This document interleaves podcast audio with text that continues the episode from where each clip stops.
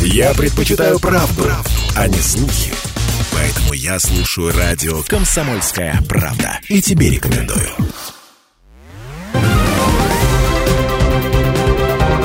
Парламентский вестник Ставрополья. Здравствуйте. Вы слушаете парламентский вестник Ставрополья в студии Дина Романовская. Спикер Краевого парламента Николай Великдань подвел итоги работы Думы Ставропольского края за первый квартал 2023 года. Он озвучил результаты на еженедельном рабочем совещании депутатов и сотрудников аппарата. За первый квартал текущего года состоялись три заседания Думы Ставрополья. Было принято 32 краевых закона, 4 из них базовые. Среди основных решений Николай Великдань отметил закон Ставропольского края о дополнительных социальных гарантиях участникам специальной военной операции и мерах социальной поддержки членов их семей, предусматривающие бесплатное горячее питание для учащихся 5-11 классов, детей участников спецоперации, компенсацию платы за детский сад и стоимости обучения в ВУЗе или колледже детям погибших военнослужащих, а также бесплатное посещение занятий в кружках и секциях на базе государственных и муниципальных образовательных организаций. Также депутаты приняли закон, освобождающий участников специальной военной операции или их супругов от уплаты транспортного налога. Значимые изменения были внесены в Краевой закон о бюджете на 2023 год и плановый период 2024-2025 годов. Расходы краевой казны увеличены почти на 22 миллиарда рублей, которые направлены на пополнение резервного фонда краевого правительства, поддержку теплоэнергетического комплекса, модернизацию коммунальной инфраструктуры, модернизацию первичного звена здравоохранения, строительство и капитальный ремонт ряда образовательных учреждений края. Николай Великдань особо отметил и расширение межпарламентских связей. На прошлом заседании Думы депутаты утвердили постановление о соглашении о межпарламентском сотрудничестве между Думой Ставропольского края и Народным советом Луганской Народной Республики. Подписание соглашения запланировано в рамках заседания Думы 20 апреля. В работе остается проект соглашения о сотрудничестве с Минским областным советом депутатов Республики Беларусь. Продолжается работа над проектами федеральных законов. В порядке законодательной инициативы Краевой Думы в Госдуму Российской Федерации внесен законопроект о внесении изменения в статью 40 Жилищного кодекса Российской Федерации, которым предлагается упростить процесс узаконивания перепланировки лоджии. Парламентский вестник Ставрополья. Председатель Думы Ставропольского края Николай Великдань провел рабочее совещание депутатов и сотрудников аппарата. Главы думских комитетов рассказали о планах работы. Так, в Комитете по законодательству, государственному строительству и местному самоуправлению под председательством Юрия Скворцова прорабатывают предложение Северокавказского федерального университета о присвоении наименования «Университетская» безымянной горе на территории Предгорного округа. Инициатива уже получила положительное заключение краевого правительства и теперь направлена в Думу Предгорного муниципального округа для выявления мнения населения. После вопрос будет вынесен на обсуждение на заседании Думы Ставропольского края. Начата подготовка к участию в мероприятиях Южно-Российской парламентской ассоциации, которые пройдут в Майкопе в апреле. Как рассказал председатель Комитета по казачеству, безопасности, межпарламентским связям и общественным объединениям Юрий Гонтарь, в рамках работы ассоциации планируется подписание соглашения о межпарламентском сотрудничестве Думы Ставрополья с Государственным советом Хаса Республики Адыгея. 15 апреля в крае начнется голосование жителей по выбору общественных территорий для благоустройства в будущем году. Об этом проинформировал председатель председатель Комитета по промышленности, энергетике, строительству и жилищно-коммунальному хозяйству Виктор Лозовой. На голосование вынесено 77 объектов, из которых выберут 33. Проголосовать за понравившийся объект можно на сайте 26.городсреда.ру до 31 мая. Парламентский вестник Ставрополья. В Лермонтове состоялось выездное совещание Комитета Думы Ставропольского края по социальной политике и здравоохранению под председательством Валентины Муравьевой. В нем приняли участие председатель Краевой Думы Николай Великдань и члены депутатской группы «Кавказские минеральные воды». Краевые законодатели ознакомились с организацией оказания медицинской помощи в городе Лермонтов, посетив местную клиническую больницу номер 101. Здесь оказывается скорая и неотложная медицинская помощь, медпомощь в амбулаторно-поликлинических условиях, круглосуточная круглосуточном и дневном стационарах, а также высокотехнологичное лечение. По результатам опроса более 90% жителей Лермонтова довольны качеством оказания медицинских услуг. Депутаты ознакомились с работой отделений больницы с оборудованием мобильных госпиталей. Отмечалось, что в рамках федерального проекта «Модернизация первичного звена здравоохранения», отделения скорой и неотложной помощи, отделения женской консультации, взрослой и детской поликлиники оснащены новым оборудованием. В прошлом году закуплен и установлен аппарат МРТ, в самое ближайшее время будет куплен новый аппарат КТ. Председатель комитета Валентина Муравьева отметила, что в медицинской организации проведена большая работа по ее оснащению, ремонту медицинских кабинетов, но вместе с тем есть ряд нерешенных вопросов. У нас есть закон специально по городу Лермонтов, региональный закон, в котором четко определено, что мы из бюджета края даем городу Лермонтов что дает фонд обязательного медицинского страхования, и теперь уже что дает федеральный фонд обязательного медицинского страхования. И поэтому по исполнению этого закона мы и рассматривали.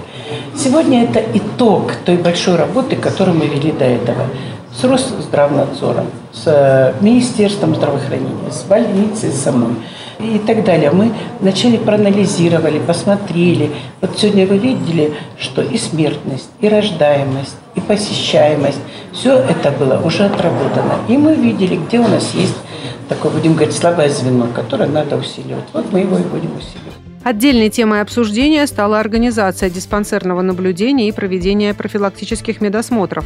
Законодатели обратили внимание, что необходимо усилить работу по этим направлениям. Также поступили предложения по совершенствованию системы маршрутизации пациентов.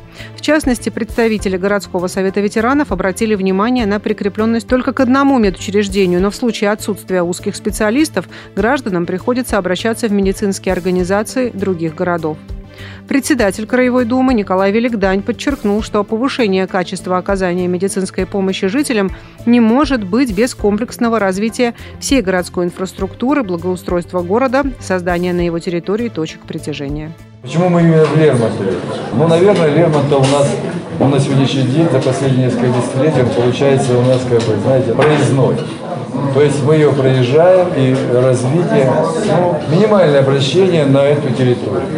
Ну и сегодня, вот, за этот год, мы, профильное министерство, уже значит, и жилищно-коммунального хозяйства, дорожного хозяйства, министерство и по труду, и, а здравоохранение, уже как бы мы зарядили для вот такой совместной платформной работы. Руководству города мы будем оказывать всяческую помощь по всем направлениям. Ну, я думаю, что со временем город войдет в Кавказские минеральные воды, нашу агломерацию и будет тоже участником этого процесса. Есть серьезнейшая федеральная программа, это развитие Кавказских минеральных вод. Я думаю, это будет только лишь плюсом для наших жителей имени города Лермонтова. Они являются неотъемлемой частью Ставропольского Парламентский вестник Ставрополья.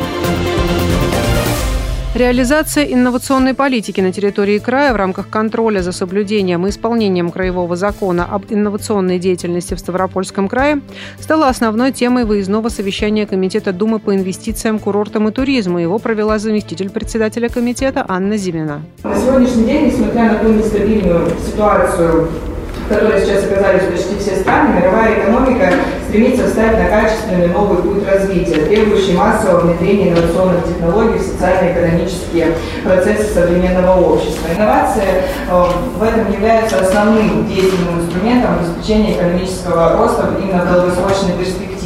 Наш край, в отличие от соседних краев республик, обладает достаточно мощным инновационным потенциалом. Это связано с тем, что он имеет определенные преимущества. Это и выгодное географическое положение, и богатый природно-ресурсный потенциал, развитое сельскохозяйственное производство и крупный и высокотехнологичный промышленный комплекс, состоящий из крупных и средних малых предприятий. Имея все возможные преимущества, очень хочется видеть наш край по показателю удельный вес э, организаций, занимавшихся инновационной деятельностью в ближайшие годы ближе к рейтинговым местам. Как прозвучало, в крае работают около сотни малых и средних организаций и предприятий, производящих инновационную продукцию и осуществляющих научные исследования и разработки. Многие из них хорошо известны в России и за ее пределами. Для таких организаций доступны все формы государственной поддержки, предоставляемые субъектам малого и среднего предпринимательства на краевом и федеральном уровнях. По информации регионального Минэкономразвития, на Ставрополье планируется открытие представительства инновационного центра Сколково. Государственная лаборатория Ставропольского края на базе центра лицензирования уже дооснащена необходимым оборудованием и полностью отвечает требованиям центра. Для поддержки талантливых подростков и молодежи, развивающих техническое мышление и интерес к инженерной деятельности, в крае функционируют 10 центров молодежного инновационного творчества. В прошлом году на их поддержку из регионального федерального бюджета было направлено 12,5 миллионов рублей. В центрах на постоянной основе обучаются 300 воспитанников. Количество посетителей, воспользовавшихся их услугами, уже превысило 4000 человек. Участники мероприятия отметили, что, несмотря на имеющиеся ресурсы, регион пока не достиг ведущих позиций в направлении инноваций. Кроме того, не все имеющиеся организации отражены в краевом перечне инновационных предприятий. Профильному министерству рекомендовано актуализировать перечень перспективных инновационных проектов, сопровождать их пошагово, информационно и финансово от разработок до выпуска готовой продукции. Необходимо помочь и с разъяснением механизмов получения господдержки. Депутаты также акцентировали внимание министерства на возможности включения инновационного компонента при планировании государственных закупок и создании государственно-частных партнерств. Все прозвучавшие на совещании замечания и предложения будут аккумулированы в комитете и проработаны вместе с заинтересованными лицами. Также депутаты посетили Центр молодежного инновационного творчества «Фаплаб Вектор», расположенный в университете, где на месте ознакомились с научными разработками и производимой продукцией. Парламентский вестник Ставрополья. Молодежную инициативу, направленную на совершенствование законодательства в сфере экологического образования и просвещения, а также формирование экологической культуры, рассмотрели на очередном заседании молодежного парламента. В заседании принял участие заместитель председателя Комитета Думы Ставропольского края по образованию, культуре, науке, молодежной политике, СМИ и физической культуре Егор Басович.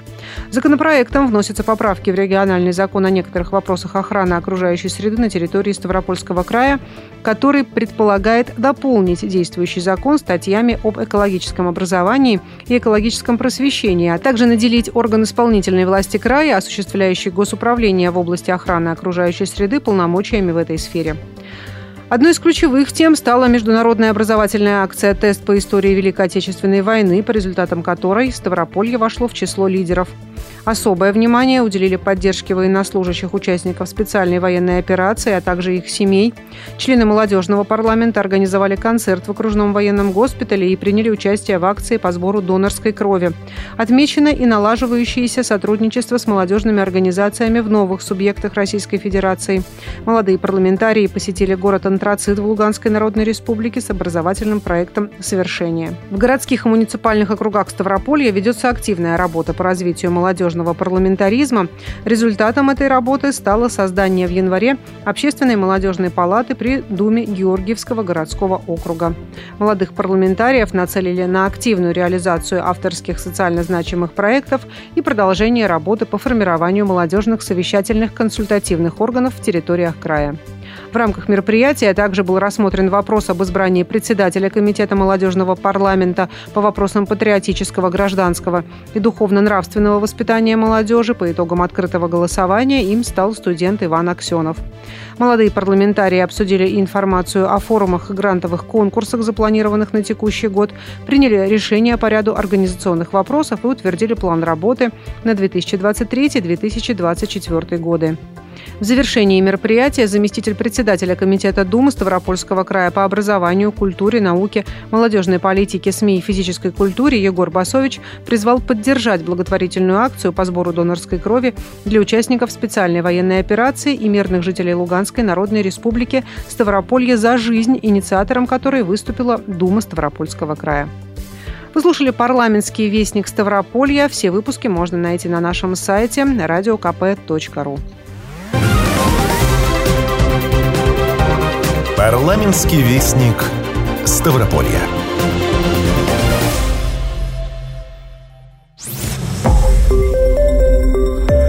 Радио «Комсомольская правда». Более сотни городов вещания и многомиллионная аудитория. Ставрополь 105 и 7 FM. Эм. Регион Кавказских минеральных вод. 88 и 8 FM. Эм. Слушаем всей страной.